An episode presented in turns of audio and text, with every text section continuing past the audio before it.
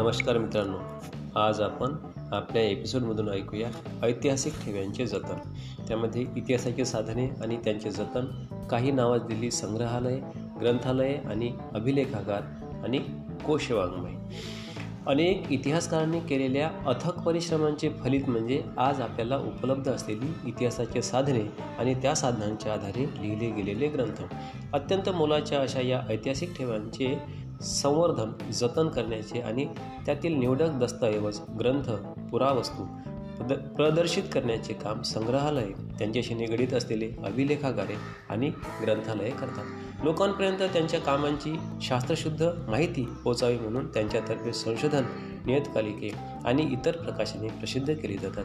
जे दस्तऐवज पुरावस्तू इत्यादी प्रदर्शित केले जात नाहीत परंतु ऐतिहासिकदृष्ट्या महत्त्वाचे असतात ते संग्रहालय आणि अभिलेखागारांमध्ये जतन केले जातात. संशोधकांना आणि संशोधकांना ते दस्तऐवज आणि पुरावस्तू आवश्यकतेनुसार उपलब्ध करून दिले जातात. ग्रंथालय ग्रंथाचे जतन आणि व्यवस्थापन करतात. आता ऐकूया इतिहासाची साधने आणि त्यांचे जतन. इतिहासाची साधने मिळवणे त्यांच्या नोंदी करून त्यांची सूची तयार करणे हस्तलिखिते जुने ग्रंथ पुरावस्तूंच्या स्वरूपातील भौतिक साधनांची साफसफाई आणि त्या प्रदर्शित करणे या गोष्टी अत्यंत काळजीपूर्वक कराव्या लागतात. त्या कामांसाठी विविध विषयांमधील कृतींसाठी प्रशिक्षणाची आवश्यकता असते. योग्य प्रशिक्षण प्राप्त झाल्यानंतरच या कृती करता येतात. आता ऐकूया मौखिक साधने. लोकपरंपरेत गीते कहाण्या इत्यादींचे संकलन करणे संकलित साहित्याचे वर्गीकरण आणि विश्लेषण करणे अन्वयार्थ लावणे संशोधित मौखिक साहित्य प्रकाशित करणे उपयुक्त प्रशिक्षण समाजशास्त्र सामाजिक मानवशास्त्र मिथके आणि भाषाशास्त्र ग्रंथालय व्यवस्थापन इतिहास आणि इतिहास संशोधन पद्धती संशोधनपर लेखन लिखित साधने ताम्रपट दरबारी दप्तरे खाजगी पत्रे आणि दैनंदिनी ऐतिहासिक ग्रंथ हस्तलिखिते चित्रे छायाचित्रे जुने ग्रंथ इत्यादी दस्तऐवजांचे संकलन संपादन करणे. दस्तऐवजांच्या संवर्धनासाठी आवश्यक असणाऱ्या सफाई आणि इतर रासायनिक प्रक्रिया करणे. दस्तऐवजांचे ऐतिहासिक मूल्य निश्चित करणे. निवडक दस्तऐवज प्रदर्शित करणे. संपादित साहित्य आणि संशोधनाचे निष्कर्ष प्रकाशित करणे. उपयुक्त प्रशिक्षण. ब्राह्मी मोडी पर्शियन यासारख्या लिपी आणि त्यांच्या विकासाच्या क्रमा क्रमाचे ज्ञान. इतिहासकालीन समाजरचना आणि परंपरा साहित्य आणि संस्कृती राजसत्ता शासनव्यवस्था इत्यादींचे प्राथमिक ज्ञान. विविध चित्रशैली शिल्पकला शैली आणि त्यांच्या विकासाचा क्रम यांचे ज्ञान. कागदाचे प्रकार शाई आणि रंग यांचे ज्ञान. कोरीव लेखांसाठी वापरलेला दगड धातू यांच्या स्वरूपाविषयीची माहिती. दस्तऐवजांची सफाई आणि संवर्धन यासाठीच्या आवश्यक रासायनिक प्रक्रियांसाठी लागणारी उपकरणे आणि रसायने यांची माहिती. संग्रहालयाच्या दालनांमधील प्रदर्शन व्यवस्थापन आणि माहिती तंत्रज्ञान संशोधनपर लेखन. आता ऐकूया भौतिक साधने. पुरावस्तूंचे संकलन कालखंड आणि प्रकार यांनुसार वर्गीकरण करणे सूची तयार करणे पुरावस्तूंचे संवर्धन करण्यासाठी आवश्यक असणाऱ्या सफाई आणि इतर रासायनिक प्रक्रिया करणे निवडक पुरावस्तू किंवा त्यांच्या प्रतिकृती प्रदर्शित करणे पुरावस्तू संबंधी संशोधनपर लेखन प्रसिद्ध करणे वनस्पती आणि प्राणी यांचे अश्मीभूत अवशेष म्हणजे जीवाश्म यांचे वर्गीकरण करणे सूची तयार करणे निवडक जीवाश्म किंवा त्यांच्या प्रतिकृती प्रदर्शित करणे. उपयुक्त प्रशिक्षण. पुरातत्वीय अभ्यास पद्धती सिद्धांत आणि प्राचीन संस्कृती यांचा परिचय. पुरावस्तू बनवण्यासाठी वापरलेल्या दगड खनिजे वास धातू चिकणमाती यासारख्या माध्यमांचे प्रादेशिक स्रोत. त्यांच्या रसायनशास्त्रीय वैशिष्ट्यांचे ज्ञान पुरावस्तूंची सफाई आणि इतर रासायनिक प्रक्रियांसाठी लागणारी उपकरणे आणि रसायनांची माहिती विविध कलाशैली आणि त्यांच्या विकासाचा क्रम यांचे ज्ञान पुरावस्तू आणि जीवाश्म यांच्या प्रतिकृती बनवण्याचे कौशल्य संग्रहालयाच्या दालनांमधील प्रदर्शन व्यवस्थापन आणि माहिती तंत्रज्ञान संशोधनपर लेखन. आता ऐकूया काही नावाजलेली संग्रहालय. मध्ययुगात युरोपमधील राजघराण्यातील व्यक्ती आणि श्रीमंत लोकांनी संग्रहित केलेल्या कलावस्तूंच्या व्यवस्थापनाच्या गरजेतून संग्रहालयांची कल्पना उदयाला आली. लुव्र संग्रहालय फ्रान्स. पॅरिस शहरातील लुव्र संग्रहालयाची स्थापना इसवी सनाच्या अठराव्या शतकात झाली. फ्रेंच राजघराण्यातील व्यक्तींनी जमा केलेल्या कलावस्तूंचे संग्रह लुव्र संग्रहालयात प्रथम प्रदर्शित केले गेले. त्यामध्ये लिओनार्द द विंची यां या जगप्रसिद्ध इटालियन चित्रकाराने रेखाटलेल्या मोनालिसा या बहुचर चर्चित चित्राचा समावेश आहे. लिओनार्दो द विंची फ्रान्सचा सोळाव्या शतकात होऊन गेलेला राजा पहिला फ्रान्सिस याच्या पदरी होता. नेपोलियन बोनापार्टने आपल्या स्वाऱ्यांच्या दरम्यान मायदेशी आणलेल्या कला वस्तूंमुळे लुव्र संग्रहालयातील संग्रह खूपच वाढला. सध्या या संग्रहालयात अश्मयुगीन ते आधुनिक काळातील तीन लाख ऐंशी हजाराहून अधिक कला वस्तू आहेत. ब्रिटिश संग्रहालय इंग्लंड. लंडन शहरात असलेल्या ब्रिटिश संग्रहालयाची स्थापना इसवी सनाच्या अठराव्या शतकात झाली. सर हॅन्सलोअर या तत्कालीन निसर्गशास्त्रज्ञाने त्याच्या संग्रहातील सुमारे एकाहत्तर हजार वस्तू इंग्लंडचा राजा दुसरा जॉर्ज याच्याकडे सुपूर्द केल्या. त्यामध्ये अनेक ग्रंथ चित्रे वनस्पतींचे नमुने इत्यादींचा समावेश होता. पुढे इंग्रजांनी त्यांच्या अंमलाखालील विविध वसाहतीमधून मायदेशी आणलेल्या कलावस्तू प्राचीन अवशेष यामुळे ब्रिटिश संग्रहालयातील वस्तूंची संख्या संख्या वाढत गेली. आज मितीला या संग्रहालयात सुमारे ऐंशी लाख इतक्या वस्तू संग्रहित आहेत. भारतातील अनेक पुरावस्तूंचा समावेश त्यामध्ये आहे.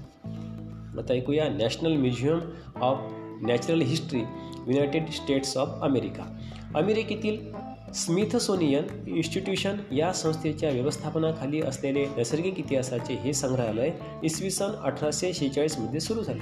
इथे वनस्पती प्राणी यांचे अवशेष आणि जीवाश्म खनिजे दगड मानव प्रजातींचे अश्मीभूत अवशेष आणि पुरावस्तू यांचे बारा कोटींहून अधिक नमुने संग्रहित केलेले आहेत. भारतातील संग्रहालय कोलकाता येथील भारतीय संग्रहालय हे भारतातील पहिले संग्रहालय एशियाटिक सोसायटी ऑफ बेंगॉल या संस्थेतर्फे इसवी सन अठराशे चौदामध्ये स्थापन झाले. चेन्नई येथील इसवी सन अठराशे एक्कावन्नमध्ये सुरू झालेले गव्हर्नमेंट म्युझियम हे भारतातील दुसरे संग्रहालय. इसवी सन एकोणीसशे एकोणपन्नासमध्ये दिल्लीतील राष्ट्रीय वस्तू संग्रहालयाची स्थापना म्हणजे नॅशनल म्युझियमची स्थापना झाली. आज मितीला भारतातील विविध राज्यांमध्ये अनेक संग्रहालये आहेत. बहुतेक मोठ्या संग्रहालयांची स्वतःची अभिलेखागारे आणि ग्रंथालये असतात. काही संग्रहालये विद्यापीठांशी संलग्न असतात. अशा संग्रहालयांतर्फे संग्रहालयशास्त्र या विषयाचे विविध अभ्यासक्रम शिकवले जातात.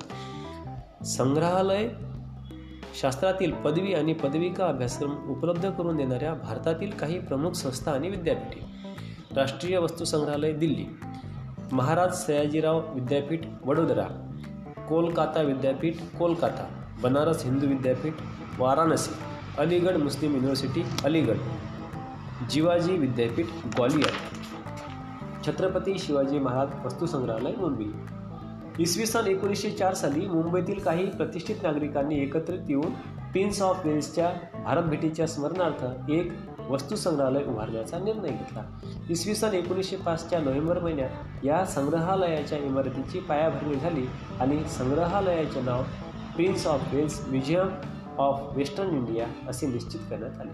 इसवी सन एकोणीसशे अठ्ठ्याण्णवमध्ये संग्रहालयाचे नाव बदलून छत्रपती शिवाजी महाराज वस्तू संग्रहालय असे ठेवण्यात आले. संग्रहालयाची वास्तू इंडो गोथिक शैलीत बांधलेली आहे. तिला मुंबई शहरातील पहिल्या प्रतीची सांस्कृतिक वारसा इमारत असा दर्जा देण्यात आलेला आहे. संग्रहालयात कला पुरातत्व आणि निसर्गाचा इतिहास अशा तीन वर्गात विभागलेल्या सुमारे पन्नास हजार पुरावस्तू संग्रहित केलेल्या आहेत. आता ऐकूया ग्रंथालये आणि अभिलेखागार. ग्रंथालये ही ज्ञानाची आणि माहितीची भांडारघरे असतात. ग्रंथालयशास्त्राचा व्यवस्थापनशास्त्र माहिती तंत्रज्ञान शिक्षणशास्त्र यासारख्या विषयांशी निकटचा संबंध आहे. ग्रंथांचे संकलन त्यांचे पद्धतशीर आयोजन जतन आणि संवर्धन माहितीच्या स्रोतांचे प्रसारण अशी महत्त्वाची कामे ग्रंथालयांमार्फत पार पाडली जातात. यातील बहुतेक कामे अद्ययावत संगणकीय प्रणालीच्या आधारे केली जातात. वाचकांना आवश्यकतेनुसार हवे तेव्हा नेमके ग्रंथ उपलब्ध करून देणे या गोष्टीला ग्रंथालय व्यवस्थापनात अत्यंत महत्त्व आहे. तक्षशिला विद्यापीठ येथील ग्रंथालय इसवी सन पूर्व सुमारे पाचवे शतक ते इसवी सन पाचवे शतक मेसोपोटेमियातील असिरियन साम्राज्याचा सम्राट असुरबानीपाल याचे ग्रंथालय इसवी सन पूर्व सातवे शतक आणि इजिप्तमधील अलेक्झांड्रिया येथील ग्रंथालय इसवी सन पूर्व चौथे शतक ही जगातील सर्वाधिक प्राचीन ग्रंथालये होती असे समजले जाते. तमिळनाडूतील तंजावर येथील सरस्वती महाल ग्रंथालय हे इसवी सनाच्या सोळाव्या सतराव्या शतकातील नायक राजांच्या काळात बांधले गेले. इसवी सन सोळाशे पंच्याहत्तरमध्ये व्यंकोजीराजे भोसले यांनी तंजावर जिंकून घेतले आणि स्वतःचे स्वतंत्र राज्य स्थापन केले. व्यंकोजीराजे भोसले आणि त्यांच्या वंशजांनी सरस्वती महाल ग्रंथालय अधिकाधिक समृद्ध केले. त्यामध्ये सरफोजीराजे भोसले यांचा महत्त्वाचा वाटा होता. त्यांच्या सन्मानार्थ इसवी सन एकोणीसशे अठरामध्ये या ग्रंथालयाला त्यांचे नाव देण्यात आले. या ग्रंथालयाच्या संग्रहात सुमारे एकोणपन्नास हजार ग्रंथ आहेत. भारतातील अनेक पैकी काही ग्रंथालये विशेष नोंद घेण्यासारखी आहेत. त्यामध्ये कोलकाता येथील नॅशनल लायब्ररी दिल्ली येथील Nehru Memorial Museum and Library Hyderabad येथील स्टेट सेंट्रल लायब्ररी मुंबई येथील लायब्ररी ऑफ एशियाटिक सोसायटी आणि डेव्हिड ससून लायब्ररी इत्यादी ग्रंथालयांचा समावेश होतो. अभिनेताकारांचे व्यवस्थापन हे तांत्रिकदृष्ट्या ग्रंथालय व्यवस्थापनाचेच एक अंग असते. महत्त्वाच्या नोंदी असलेली कागदपत्रे त्यामध्ये कोणताही बदल न करता सुरक्षित ठेवणे त्यांच्या सूची तयार करणे आणि ती हवी तेव्हा उपलब्ध करून देणे ही कामे अभिलेखागाराच्या व्यवस्थापनात महत्त्वाची असतात. त्यामुळे ही कागदपत्रे ऐतिहासिकदृष्ट्या अत्यंत विश्वासार्ह मानली जातात. संगणकीय संगणकीय प्रणालीच्या उपयोगामुळे ग्रंथालय आणि अभिलेखागार यांचे आधुनिक काळातील व्यवस्थापन अपरिहार्यपणे माहिती तंत्रज्ञानाशी जोडले गेले आहे. भारतातील पहिले सरकारी अभिलेखागार इसवी सन एक अठराशे एक्क्याण्णवमध्ये इम्पिरियल रेकॉर्ड डिपार्टमेंट या नावाने कोलकाता येथे स्थापन झाले. इसवी सन एकोणीसशे अकरामध्ये ते दिल्लीमध्ये आणले गेले. इसवी सन एकोणीसशे अठ्ठ्याण्णवमध्ये भारताचे तत्कालीन राष्ट्रपती के आर नारायणन यांनी राष्ट्रीय अभिलेखागार म्हणून जनतेसाठी ते खुले करण्यात आल्याचे जाहीर केले. ते भारत सरकारच्या सांस्कृतिक मंत्रालयाच्या अंतर्गत असलेले एक खाते आहे. इसवी सन सतराशे अठ्ठेचाळीसपासूनची कागदपत्रे इथे क्रमवार क्रमवार लावून ठेवलेली आहेत. त्यामध्ये इंग्रजी अरबी हिंदी फारसी संस्कृत उर्दू या भाषा आणि मोडी लिपीतील नोंदींचा समावेश आहे. या नोंदींची वर्गवारी सार्वजनिक प्राच्यविद्याविषयक हस्तलिखिते आणि खाजगी कागद कागदपत्रे अशा चार प्रकारात केली आहे. त्याखेरीज भारतातील प्रत्येक राज्य शासनाची स्वतंत्र अभिलेखागार आहे. महाराष्ट्र राज्य शासनाच्या अभिलेखागार संचालया संचालनालयाच्या शाखा मुंबई पुणे कोल्हापूर औरंगाबाद आणि नागपूर येथे आहेत. पुणे अभिलेखागारात मराठ्यांच्या इतिहासाशी संबंधित सुमारे पाच कोटी मोडी लिपीतील कागदपत्रे आहेत. त्याला पेशवे दप्तर असे म्हणतात. आता ऐकूया कोश वाङ्मय. कोश म्हणजे शब्दांचा विविध माहितीचा वा ज्ञानाचा केलेला पद्धतशीर संग्रह. विविध ज्ञानाचे विशिष्ट पद्धतीने केलेले संकलन आणि मांडणी म्हणजे कोश. उपलब्ध ज्ञानाचे व्यवस्थापन आणि सुलभरीतीने त्याच्या उपलब्धीची सोय हे त्याचे उद्दिष्ट होय. कोशाची आवश्यकता. कोशामुळे वाचकांपर्यंत ज्ञान पोचवले जाते. त्याची जिज्ञासा पूर्ण करण्याचा प्रयत्न केला जातो. एखाद्या मुद्द्याचा सविस्तर उलगडा केला जातो. वाचकाला त्याचा अभ्यास वाढवण्याची प्रेरणा मिळते. जे अभ्यासक संशोधक असतात त्यांच्यासाठी ज्ञानाचा पूर्वसंग्रह उपलब्ध करून देऊन त्यात अधिक भर घालण्याची संशोधन करण्याची गरज कोश निर्माण करतात. कोशवाङ्मय राष्ट्राच्या सांस्कृतिक अवस्थेचे प्रतीक असून समाजाची बौद्धिक वा सांस्कृतिक गरज ज्या ज्या प्रकारची असेल त्या प्रकारच्या कोश वाङ्मयाची निर्मिती त्या त्या समाजात होते. कोशातील माहितीच्या मांडणीकरता अचूकपणा नेमकेपणा वस्तुनिष्ठता बांधीवपणा आणि अद्ययावतता या गोष्टी आवश्यक असतात. अद्ययावतता राखण्यासाठी ठराविक काळाने कोशांच्या सुधारित आवृत्त्या किंवा पुरवण्या काढाव्या लागतात. कोशरचना करताना अकार विल्हे आणि विषयवार अशा दोन पद्धती ढोबळमानाने वापरतात. हे करत असताना वाचकाची सोय आणि माहिती शोधण्याची सोय या गोष्टी लक्षात घ्याव्या लागतात. कोशाच्या शेवटी सूची दिलेली असेल तर वाचकाची उत्तम सोय होते. वरील प्रकारची कोशरचना एखादी व्यक्ती किंवा संपादक मंडळ करू शकते. कोशवाङ्मयातील लेखन करत असताना विविध विषयांमधील तज्ज्ञांची गरज भासते. कोशाचे प्रकार. कोशांचे सर्वसाधारणपणे चार विभागात वर्गीकरण करता येते. एक शब्दकोश दोन विश्वकोश तीन कोशसदृश वाङ्मय आणि चार सूची वाङ्मय. आता ऐकूया शब्दकोश. यात शब्दांचा संग्रह शब्दांचा अर्थ प्रतिशब्द पर्यायी शब्द शब्दांच्या व्युत्पत्ती दिलेली असते. शब्दकोशांचे महत्त्वाचे प्रकार म्हणजे सर्व संग्राहक विशिष्ट शब्दकोश परिभाषाकोश व्युत्पत्तीकोश समानार्थी किंवा विरोधार्थी शब्दकोश मनी वाक्प्रचार संग्रहकोश इत्यादी. आता ऐकूया विश्वकोश. विश्वकोशाचे दोन भाग पडतात. अ. सर्वसंग्राहक उदाहरणार्थ एन्सायक्लोपीडिया ब्रिटानिका महाराष्ट्रीय ज्ञानकोश मराठी विश्वकोश इत्यादी. आ. विशिष्ट विषयपर कोश. हे एखाद्या विषयाला वाहून घेतलेले कोश असतात. उदाहरणार्थ भारतीय संस्कृती कोश व्यायाम ज्ञानकोश इत्यादी. कोशसदृश वाङ्मय. यात एखाद्या विषयाची समग्र मांडणी केलेली असते. यामध्ये एखाद्या विशिष्ट विषयावर तज्ज्ञांकडून लेख लिहून घेऊन ग्रंथ निर्मिती करतात. उदाहरणार्थ महाराष्ट्र जीवन खंड एक दोन. शहर पुणे खंड एक दोन. Yearbook Manorama Times of India. सूचीवाङ्मय. ग्रंथाच्या अखेरीस दिलेली त्या ग्रंथातील व्यक्ती विषय स्थळे व ग्रंथ यांची यादी. शब्द यांच्या याद्यांना सूची म्हणतात. सूची सहसा अकारविल्हे असते. ती त्या त्या ग्रंथाच्या वाचनास मदत करणारी असते. उदाहरणार्थ मराठी नियतकालकांची दाते यांनी प्रसिद्ध केलेली सूची. आता ऐकूया कोश आणि इतिहास. इतिहास विषयात आणि कोशात वस्तुनिष्ठतेला महत्त्व असते. हा या दोहा दोहा दोघांमधला समान धागा आहे. प्रत्येक राष्ट्रातील प्रत्येक भाषेतील विश्वकोश वेगळे असतात. कारण त्यांचे प्राधान्यक्रम वेगळे असतात. स्वराष्ट्राची ध्येय धोरणे जीवनमूल्ये आदर्श यांचा प्रभाव कोशावर पडतो. तत्त्वज्ञान आणि परंपरा यांचाही प्रभाव कोशावर पडतो. राष्ट्रीय अस्मिता जागी करण्याचा प्रयत्न कोशांद्वारे करता येतो. उदाहरणार्थ महादेव शास्त्री जोशी संपादित भारतीय संस्कृती कोश. जीवनाच्या विविध क्षेत्रांमधील ज्ञान सर्वांच्या विकासासाठी उपलब्ध करून देणे ही कोशरचनेची एक प्रेरणा असते. ज्ञानार्जन व ज्ञानप्रसार यास एक जीवनश्रद्धा म्हणून त्यासाठी व्यक्तिगत व सामूहिक स्वरूपात प्रयत्न केले जातात. म्हणून कोश म्हणजे समाजाचे मानचिन्ह समजले जाते. समाजाची प्रज्ञा आणि प्रतिभा यांचा प्रातिनिधिक आविष्कार कोश रचनेत बघायला मिळतो. इतिहास विषयाशी संबंधित कोश.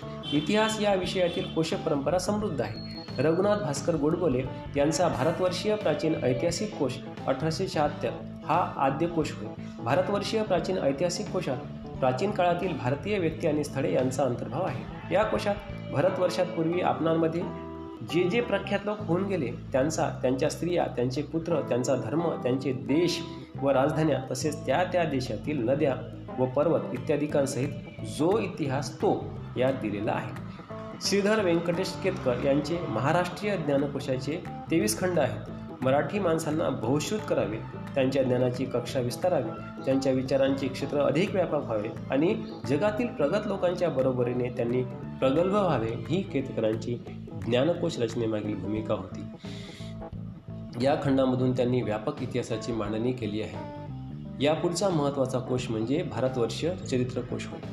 सिद्धेश्वर शास्त्री चित्राव यांनी भारतीय चरित्रकोश मंडळाची स्थापना करून तिच्यातर्फे भारतवर्षीय प्राचीन चरित्रकोश एकोणीसशे बत्तीस भारतवर्षीय मध्ययुगून मध्ययुगीन चरित्रकोश एकोणीसशे सदतीस भारतवर्षीय अर्वाचीन चरित्रकोश एकोणीसशे शेहेचाळीस असे तीन चरित्रकोश संपादून प्रसिद्ध केले. या कोशांची कल्पना यावी म्हणून प्राचीन चरित्रकोशातील नोंदी भगता येतील. या कोशात श्रुती स्मृती सूत्रे वेदांगी उपनिषदे पुराणे तसेच जैन व बौद्ध साहित्यातील निर्देशित व्यक्तींची माहिती देण्यात आली आहे. आता ऐकूया स्थळकोश. इतिहासाच्या अभ्यासासाठी भूगोल महत्त्वाचा आहे.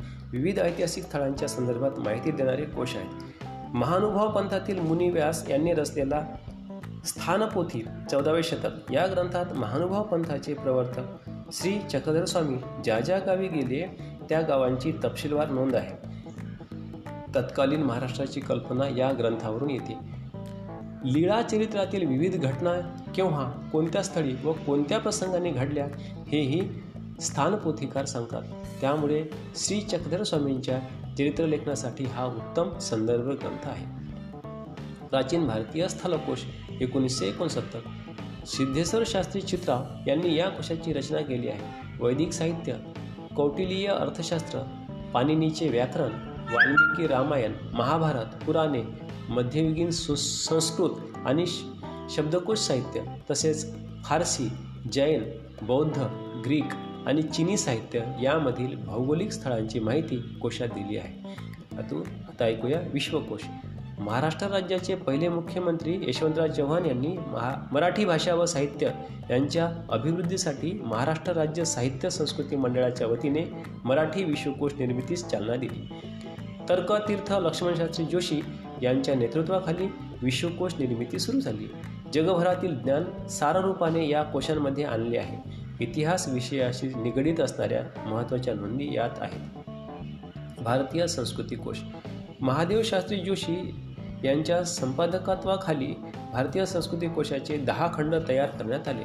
या कोशांमध्ये आ सेतू हिमाचल अशा भारताचा इतिहास भूगोल भिन्न भाषक लोक त्यांनी घडवलेला इतिहास सण उत्सव सांस्कृतिक बाबी यांची दखल घेण्यात आली आहे. संज्ञाकोश इतिहासातील संज्ञा वेगळ्या काढून त्या समजावून सांगणारे कोश इतिहासात तयार करतात. अभ्यासकांना त्याचा उपयोग होतो. इतिहास विषयाच्या अभ्यासकांना कोशरचनेच्या कामात भरपूर संधी उपलब्ध आहेत. कोणत्याही विषयावरचा कोश असो त्याला इतिहासाची जोड देणे आवश्यक असते. प्रत्येक विषयाला इतिहास असतो. इतिहासाच्या अभ्यासात कोशांच्या अभ्यासातून घटना कोश दिनविशेष व्यक्तिकोश संज्ञाकोश स्थलकोश इत्यादी कोश तयार करण्यात सहभागी होऊ शकतात. या पाठ्यपुस्तकाच्या अभ्यासानंतर तुमच्या हेही लक्षात आले असेल की इतिहास या विषयात प्रावीण्य संपादन केले तर अनेक क्षेत्रांमधील व्यवसायाच्या संधी उपलब्ध होऊ शकतात. या पाठ्यपुस्तकात दिलेल्या माहितीचा उपयोग करून तुम्हाला तुमच्या आवडीप्रमाणे भविष्यातील कार्यक्षेत्र निवडता येईल. आता ऐकूया. माहीत जाणून घ्यामध्ये भारतातील प्रसिद्ध संग्रहालय Indian Museum Kolkata National Museum Delhi Chhatrapati Shivaji Maharaj वस्तुसंग्रहालय मुंबई सालारजंग म्युझियम हैदराबाद द्र the Calico Museum of Textiles Ahmedabad ही भारतातील प्रसिद्ध संग्रहालयांपैकी काही आहेत. माहीत आहे का तुम्हाला? यामध्ये ऐकूया. पश्चिमेकडील देशांमध्ये नॅचरल हिस्ट्री इसवी सन पहिले शतक हा थोरल्या प्लिनीने रचलेला पहिला कोश. अठराव्या शतकातील फ्रेंच विश्वकोश हा डिडेरो यांचा कोश महत्त्वाचा आहे. एन्सायक्लोपीडिया ऑफ ब्रिटानिका हा कोश प्रथम इसवी सन सतराशे सदु सदुसष्टमध्ये प्रसिद्ध झाला. हा कोश रचनेच्या वाटचालीतील अत्यंत महत्त्वाचा टप्पा मानला जातो. संस्कृत भाषेत निघंटू धातुपाठ यासारख्या शब्दकोशांची परंपरा प्राचीन आहे. मध्ययुगात महानुभाव पंथी यांची कोशरचना छत्रपती शिवाजी महाराजांच्या कारकिर्दीतील राज्यव्यवहार कोश हे महत्त्वाचे आहेत. काही वैशिष्ट्यपूर्ण कोश. संगीतशास्त्रकार व कलावंत यांचा इतिहास लक्ष्मण दत्तात्रय जोशी. क्रांतिकारकांचा चरित्रकोश शन रा दाते ज्यात भारतातील सुमारे दोनशे पन्नास क्रांतिकारकांची चरित्रे व छायाचित्रे आहेत. स्वातंत्र्य सैनिक चरित्रकोश न र फाटक. या कोशात स्वातंत्र्य लढ्यात प्रत्यक्ष देहदंड कारावास भोगलेल्या व स्वातंत्र्यपूर्व काळात समाजाच्या निरनिराळ्या क्षेत्रात काम केलेल्या स्वातंत्र्य सैनिकांची माहिती आहे. धन्यवाद.